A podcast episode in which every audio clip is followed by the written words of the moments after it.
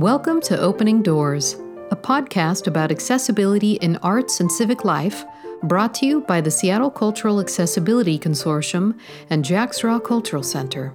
For our first season, we aim to amplify the voices of Black, Indigenous, and people of color with disabilities, and to learn how race and disability impact their access to arts and culture. Here's your host, Elizabeth Ralston, founder of the Seattle Cultural Accessibility Consortium. Hello, I am here with Kameko Thomas today. Kameko Thomas is a writer, founder of Bonham Creative Media, and a disabled Black woman veteran who understands the unique relationship between storytelling and healing. She believed that hiding the truth of one's mental health journey in a misguided attempt to shield others from its impact actually causes more harm, not only to the person dealing with the mental health concern, but to those around them. Recently, Ms. Thomas has shared the details of her journey through storytelling, panel, and lecture events with UW Medicine, the Institute for Sustainable Diversity and Inclusion, and the 2020 Artist of Color Expo and Symposium. She has helped audiences learn about the realities of invisible disabilities for Black women, how art and creativity help in the healing of trauma, and how to recognize the biases and stereotypes that falsely center themselves in narratives that aren't theirs. Ms. Thomas has a BA in English from Wiley College, an MA in English and Creative Writing from Southern New Hampshire University, and describes herself as a black woman living and working at the intersections of race, gender, and invisible disability. In this case, post traumatic stress disorder known as PTSD. Welcome, Kameko. Hi, thank you. Great to see you. Thank you. Great to see you too. Now, to kick things off, I'd love for our listeners to understand what it means to have an invisible disability. So, can you share what it means to have an invisible disability? For me, having an invisible disability, it's multi layered in the fact that we do live in a very ableist society. And I feel that the, the, the number one thing when you have an invisible disability is, of course, the automatic assumption that there's nothing wrong with you, right? So then when the conversation comes up, and, and, and this has happened to me so many times before, where I say, well, I'm actually a disabled veteran. And I'll, you know, I'll get these incredulous looks like, oh, really? And then the next one is, oh, you don't look disabled and then I have to say, okay, well, what is what does someone with a disability look like to you? Like, what does disabled look like to you? That you really do believe that it has a look, and if it doesn't look the way you think it's supposed to look, then then the automatic assumption is, well, it must not be as bad as you're making it out to be, or you know or, or i don't know are you really disabled? Because you know like you're not ticking off any of my boxes.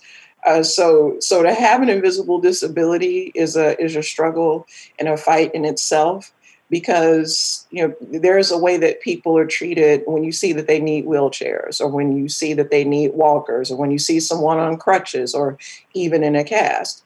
Like there are certain things that automatically happen because they have those visual cues but when you don't have the visual cues, it becomes a completely different issue.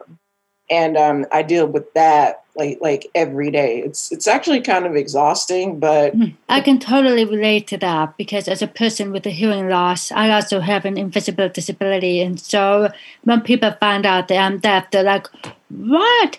You speak so well for a deaf person." So I totally get where you're coming from. And, um, you know, I actually looked up what invisible disability means.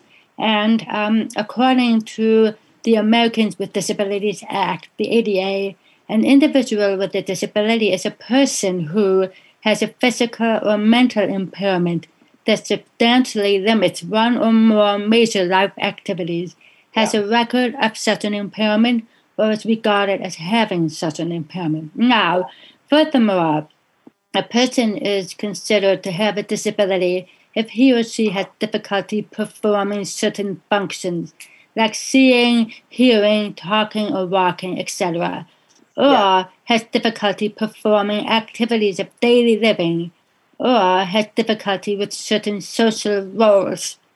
Mm-hmm. So, when you consider that one in five Americans has a disability, it's so easy to see how incredibly difficult it is to make invisible disabilities more apparent and critical to helping so many people who are overlooked, but also it's so daunting in the scope. Yeah. And you can continue to think about it as um, having symptoms such as debilitating pain, fatigue, dizziness, cognitive dysfunctions, vision impairments. I mean, these are not always obvious to yeah. the onlooker. So, can you tell me a little bit more about your day to day life experience how your invisible disability has provided a challenge that you or others around you hadn't anticipated. How, how did you handle that?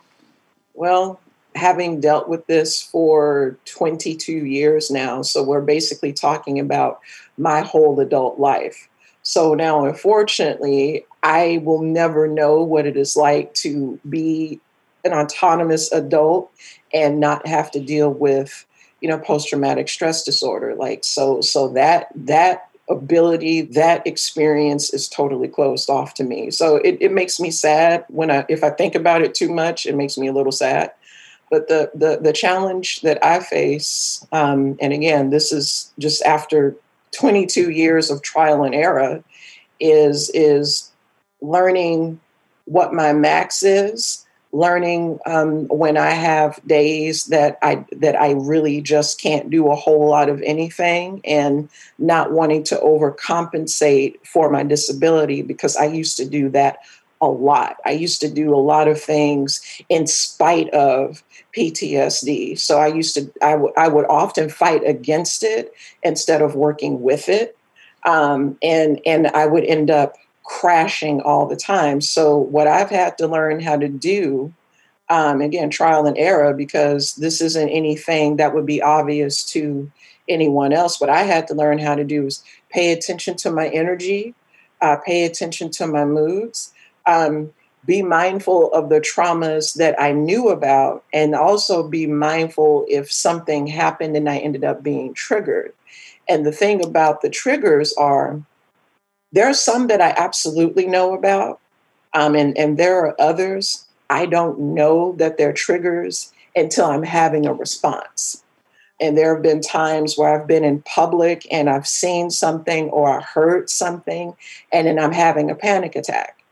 And you know, then I have to, then I go into fight or flight mode. I try to find some place or somewhere to go where I can feel safe and kind of get back to center. And you know, I've got all these people around me. And I think to the, you know, to the untrained eye, I just look like I'm having a fit or something. But for me, it's like, okay, I'm I'm in the throes of something right now, and I need to figure out what I need to do to be safe and to, you know, maintain some sense of equilibrium. It's uh, it's also difficult because um, PTSD is very, very mentally taxing, and it ends up being physically exhausting. So I um, um, I said this once at the actually at the Institute for Invisible Disabilities. I, I said this. I said there are days. I said my max on a good day, my battery meter is at fifty percent. That means that you know if I if if the insomnia wasn't bad, uh, you know if I was able to get decent sleep, like with all of the conditions, okay, the max like the best i'm at is 50% and i have to do with 50 what other people you know can do with 100 or should be able to do with 100 should be. And again that's on a good day. Sometimes really i'm averaging really more like between 25 and 30% 50 is like my ideal. I don't always hit that. And it becomes even more exhausting, I would think, when you have to deal with um, the ableist society's perspectives or perceptions of people with disabilities, especially people of color. So that leads me to my next question is what made you decide to speak more publicly about being a black woman with PTSD, considering all that? there were a few things that made me decide to speak out. Um, the first was I I personally get tired of of other people telling me what you know like like they, they want performative disability they want something that that fits this narrative that that you know hollywood has put out about post-traumatic stress disorder even though that narrative overwhelmingly centers white men and is always tied to something extremely violent and, and unbelievably irrational and it's like okay honestly for PTSD sufferers, most of us are more of a danger to ourselves than we could ever possibly be to other people because there's a high ideation for suicide that comes with that. Uh, so, so that's part of it. And I got tired of, of that. And then it's the, the, the other part of it too is I got tired of, you know, as a Black woman being told how resilient I was always supposed to be uh, uh, you know, when dealing with, you know, when dealing with a challenge is what, you know, it was like, well, you know, your ancestors were slaves. And if they could deal with that, then you can deal with this. Or, or my favorite one, mental health issues are for white people, which is probably the most ignorant thing I, I think anyone can say to mm-hmm. someone that's dealing with a trauma or the fact that um, so many of you know because PTSD is a mood disorder, then it then it stops being PTSD and then it starts being oh I'm a black woman so I just have an attitude. I'm upset about everything all the time. And those things are very damaging because I look at it this way too, and, and I see this as a responsibility. I've, I've even said this to say, you're going to say that to someone, and then the next thing you know, they're going to go and eat a bullet because they're going to start feeling you know hopeless like nobody cares and no one understands or you know they're going to you know because it's unintentional gaslighting. And i felt like if i don't get out and start speaking on this then you know the next person might not be so lucky yeah. So yeah, so it's it's it's hard. It like these conversations are never easy, but they are hundred percent necessary, which is why I do it. Well, I so admire you for speaking up about this issue because I think this is an issue that doesn't get very much attention, and I think it's really important to um, explain as honestly and candidly as one possibly can about how this affects one's own being in everyday life. And you have listed a bunch of stereotypes and biases that come into play.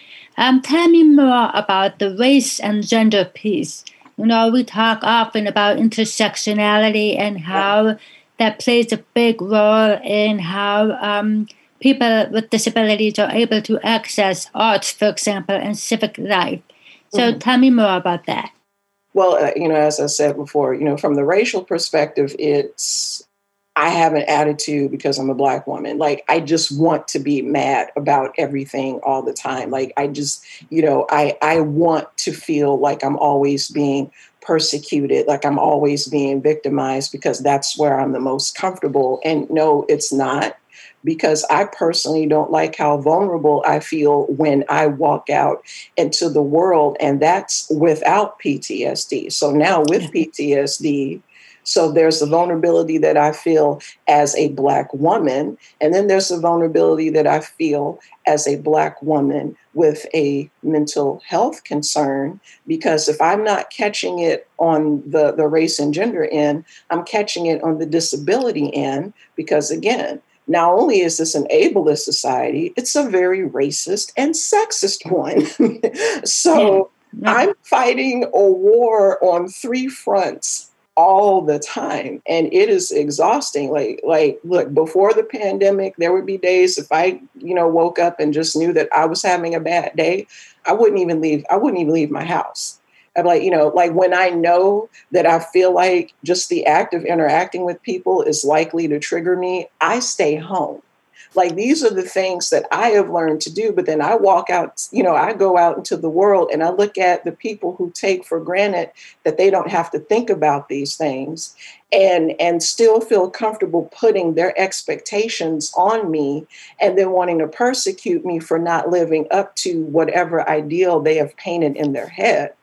And it's really hard and it's very, very painful. Uh, you were talking about, you know, the accessibility in the arts uh, as, as well. Well, there are a couple of things because I, I feel that just as a as a black person who appreciates the arts in all of its forms, I, I uh, actually um, a friend of mine took me to a performance of the the Dance Theater of Harlem one birthday. It was like probably like one of the greatest experiences that I ever had. Um, when the Seattle Art Museum had the Basquiat on display, like just being able to be in that environment was was wonderful.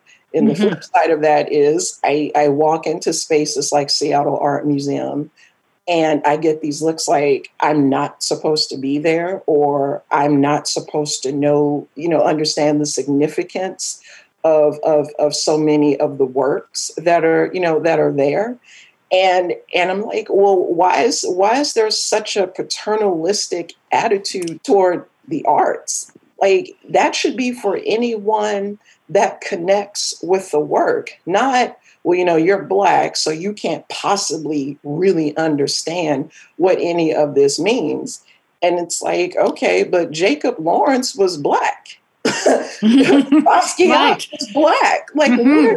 like, what are you talking? So it's okay for you to essentially colonize works by you know prominent african american artists but african americans themselves can't and you know just can't even know it exists. It's you know that's extremely frustrating. And and then you know that's the one part. And then the other part of it is as a writer and as a nonfiction writer as a disabled nonfiction writer i feel that there there are no opportunities for people like me. I see i see the same people get the same money all the time. And and i i actually feel that i've been locked out of some opportunities because i've been so forthright about having ptsd i feel like i feel like it's one of those things that people want to understand or they they want to create the impression that they understand but when they're actually faced with it it's it's too much for them. So they so they kind of back off. It's like it's a responsibility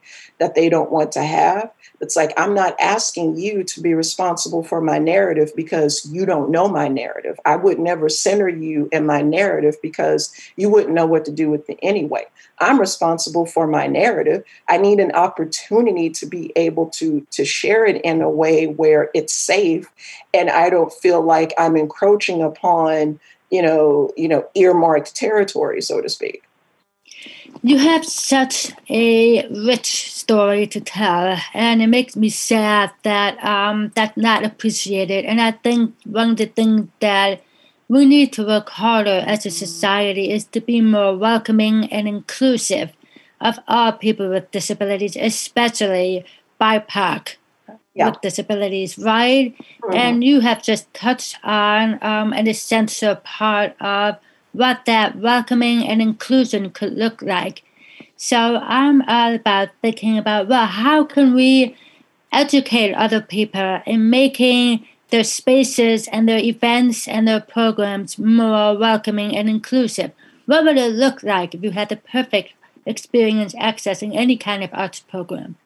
I will say this: um, when I spoke about um, seeing the the Jacob Lawrence um, migration series, the full migration series, I wasn't going to miss that. Um, but what I noticed was that it was pretty much standing room only. So if you had mobility issues, if, if you had, you know, some sort of spinal injury, that would have been a very painful experience for you because, you know, it, there, there was a line that stretched around, but it was a line. So if you started to feel fatigued or, or whatever, that was going to be a bit much. Now, if you factor in, you know, as, uh, you know, for you know, in my case, having PTSD, and sometimes a huge crowd of people like that that I don't know triggers my anxiety. So I had to so I had to work really hard not to freak out because I was in an environment, I was surrounded by people I didn't know. And they were well this is obviously way before social distancing. They were way too close to me. So i you know so i'd be mm-hmm. like why are you so close? You know? So i feel that mm-hmm. honestly the first part is there should be uh, you know whether or not people will agree with me when i say this i think that there should be uh, uh, times or a space is earmarked for okay look this today is the day where this is we're opening the floor for people with disabilities invisible and visible. Mm-hmm. like like this is their day. Like you you you able folks however you are able like like the, the, the rest of the world is yours. Like almost all the time let the disabled have this space and this time for this day so i think that's that's one way to do it yeah i yeah. love it I love that. I think that is absolutely essential, especially um, when you talk about having to stand. So much of um, attending arts performances or um, exhibits, you have to stand and wait there in line. Or no, no spaces to sit, and, right. and after a while, uh, uh, because I I also um, have an injury from a car accident, so sometimes I can't be standing for like, you know, period, like unending periods of time, you know, because like, you know, my pain will flare up. And then if there's nowhere to sit, then yeah. I'm forced to leave a lot sooner than I mm-hmm. had planned because I'm not comfortable and there's nowhere for me to go where I can where I can be comfortable. And I don't I don't think that that's anything that anyone does intentionally, but it, it, it the impact is still the same like I still feel like nothing is being done to make sure that I can also be comfortable in a space. And I think that people feel like when you're asking for accommodations, you are asking for quote unquote uh, royal treatment. You know, as a you know, like you know, it's and, and it's like no, because same like okay, if you went to a restaurant and you ordered a steak well done and they brought it to you raw, no one would accuse you of wanting special treatment because you want to get what you paid for you know so so there's that and i also think the a, part of it too i noticed that there are a lot of people in the in the disability uh, well diversity and inclusion space it doesn't really include disabilities but i noticed that there are a lot of mm-hmm. people in the dei space that aren't really very diverse and i feel that the opinions of people like me like no one ever asks me you know, mm-hmm, it's it's, right. all, it, it's, always like able people who don't really understand it that are being given the space mm-hmm. to speak on behalf of people like me, and I think that that's highly problematic. So, so the solutions, such as they are, are still suited for people who will never have that experience and will never know what that's like. And I think that, you know, I, I think that bringing us in mm-hmm. to consult and be like, okay, well, we want to do this what's the best way for us to do that in a way that is that is inclusive to you? Because everybody else they already have what they need. So why are you being overly concerned about how people who are going to be able to access it whenever they want to be able to access it why are you so concerned about how they feel especially when they're the majority of the population? Like what you said one in five? That's 20% so that means that 80% of the people don't need it. And I feel like the 20% is always being forced to consider the perspectives and the needs of the 80%. You know, in any other circumstance, that would be considered grossly unfair. So, why is it that in, in this instance, there are all these aspersions? Like, there was actually a woman who asked us at a panel on invisible disabilities how do we know you are not faking? Yes.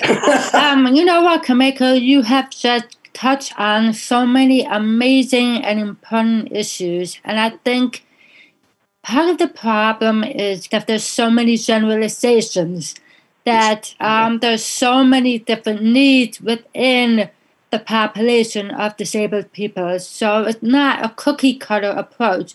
Right. You have to meet the person where they are at. You have to meet the person where they are. And yeah. I think the first part of it too is uh, like uh, you know the talk that I gave at ACES earlier this year. There are people who they didn't understand the concept of an invisible disability. Like that was that was new to them like invisible disabilities. So there were people there who had to be educated on what it meant to have an invisible disability. Like you would think that invisible would kind of be like the key word, like, okay, we're talking about disabilities that are present, but you can't, you know, but they're not, they're not immediately recognizable. But no, that they had to be educated on that. Then they had to be educated on post traumatic stress disorder. Then they had to be educated on, I even had a part where I said, How many of you in the audience have called someone that you knew had mental health concerns crazy because you were mad at mm-hmm. them? and and there were there was like one guy he was sitting in the front and he and he he did his hand like this and and I said I said you guys have to stop that because what you're when you do that it's very damaging because it's already hard to process that. And then when someone is vulnerable enough to trust you with that kind of insight into themselves and you throw that back at them not only do they feel foolish for trusting you now you have re traumatized them and you have made them a stigma when they already understand the mm-hmm. stigma that surrounds mental health. And that stigma is double if you're black because of the you know the, the stigma of, of getting help for mental health concerns in the black community. Then i'm a black woman. So then it becomes how much of this is ptsd versus i'm just an angry black woman? And it's like mm-hmm. You know, it's like, well, I get to be angry because you're walking around trying to gaslight me about my own experience, and it's not your narrative to center yourself in. Kameko, I have learned so much from you, and I really appreciate you taking the time to share um, that amazing story and very important story. And I would like to close by having you share a little bit about. Embarking on your journey of healing because I think this would be a great place for us to understand um, what that looks like and what that looked like for you, especially. My healing journey, it, it, it was it was a bit of a process because for about 15 of those 22 years, I wouldn't even consider the possibility that I had any kind of mental health concern. I remember the first time I was told, "Yeah, you you sound like you have PTSD." And I was like, "Hmm." Like even when I filed my disability claim for PTSD, I was still in denial. Like I I felt like I was lying about it because that's how much in denial I was and it took me 15 years to even say to myself, yeah, this is PTSD. And then it took more time for me to say, well, I can't expect people to to deal with me based on information I know they don't have. So I had to first learn how to get comfortable with that mm-hmm. for myself, which took a lot. And then after I did that, okay, well, what's the next step? It's like, you know what? I might actually want to, uh, you know, start going to therapy because sometimes I kind of I kind of go there with people without meaning to because I'm I'm constantly being triggered and re-injured and I don't know how to process that. So that was so that was the other part. Um, and and the third part, what has really been helpful is you know forums like this where I get to say, hey, look, there is nothing wrong with me as a human being for having a mm-hmm. challenge. I am not less valuable because you have decided that what's going on with me makes me damaged. That's not your call to make. I still have things to contribute to the world. I have to be mindful of how I do that now. There are a lot of things that I have to consider that you don't have to consider, but it doesn't make me less valuable. It doesn't mean that I get to be ignored and that what I have, you know, what I have to say gets to be discredited. And and I'm not going to let Mm-hmm. able people and people who don't know what this is like tell me or the rest of the world what this is supposed to look like. I'm, I'm not going to do that anymore. So speaking up and claiming it, like naming it and claiming it has, has been probably one of the most mm-hmm. empowering things about this journey. But as I said, it, it took It took almost 20 years to get here though. so that was it took a it took a long time because I had to get past my my racial pride, my racial identity, my identity as a strong black woman, you know, all that nonsense. Like it was a lot of stuff that I had to clear out just to get mm-hmm. to a Kameko space where it's like all of these things are me not just the little parts that everyone can deal with. Like all of this stuff is me. And and i even like tell people when i when i meet them this is who i am and and this is the stuff that i'm dealing with and that might be too much for you and if it is i can totally respect that but if it is too much for you you need to go now because you're not going to sit here and expect me to hide things so you can be comfortable because i tried that and it made things worse so I'm not doing that anymore. So, I mean, some people, you know, they've been able to hang on and, and others have fallen off. And I'm like, mm-hmm. okay, if you can't do it, you can't do it. But it's not harder for you than it is for me. So I'm not going to, you know, sit here and be concerned about, well, this so-called person with no issues and most and more. And there are people who have more mental health issues than they think. So like this so-called person who just believes he's totally normal is saying that, you know, I'm too much for him. So, well, if I am, if dealing with me and, and me holistically is too much for you, then the only thing that you can do is exit stage left. And I'm okay with that. like I had to get to that point where I could say that and and mean it and know that that was true for me. And that took a lot of work. And while all this is going on, I'm raising a child solo and, and dealing, mm. you know, the single parent thing and mm. and and trying to find uh, ways to give my life meaning because like a, a, nine to five is just not going to work for me because of all of the challenges that I have. So I've had to put in a lot of work to mm-hmm. get here. So when when other people feel that they can just jump in and mm-hmm. start telling me what that looks like when I know the pain of that journey, it does make me angry. And that was the mm-hmm. other reason I decided to start speaking out about it. Like, you guys need to be quiet because you really don't know what you're talking about and you really are the quintessential uh, like the quintessence of ignorance here. And and what you're doing isn't just ignorant it's dangerous.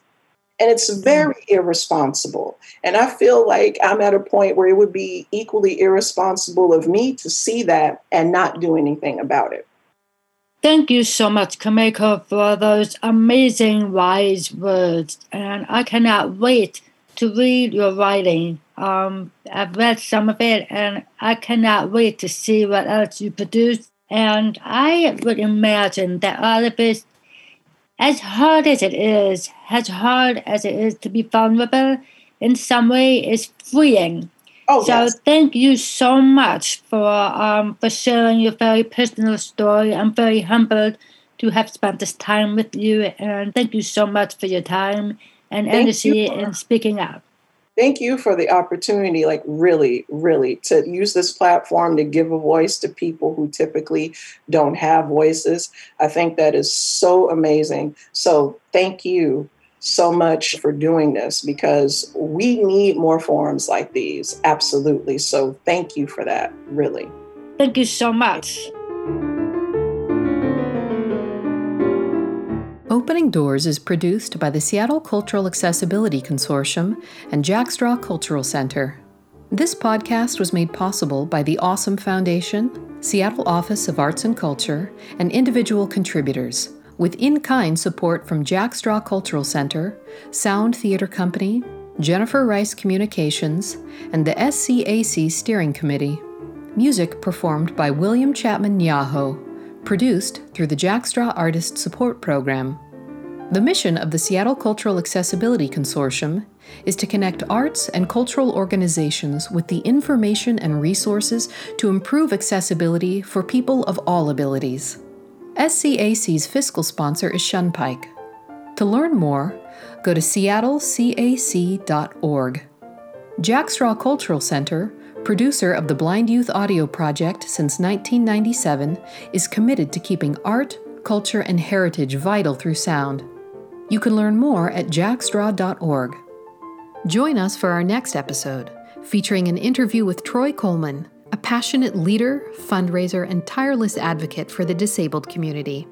The same cultural attributes that exist to create racism exist for someone who can't see. And so we have to break down those walls and we have to break down those barriers that may exist, whether they have to do with language, whether they have to do with behavior, whether they have to do with access. They don't work separately, they work hand in hand. Hear the whole interview on the next episode of Opening Doors, available at soundcloud.com slash openingdoorspod and wherever you get your podcasts. Thanks for listening.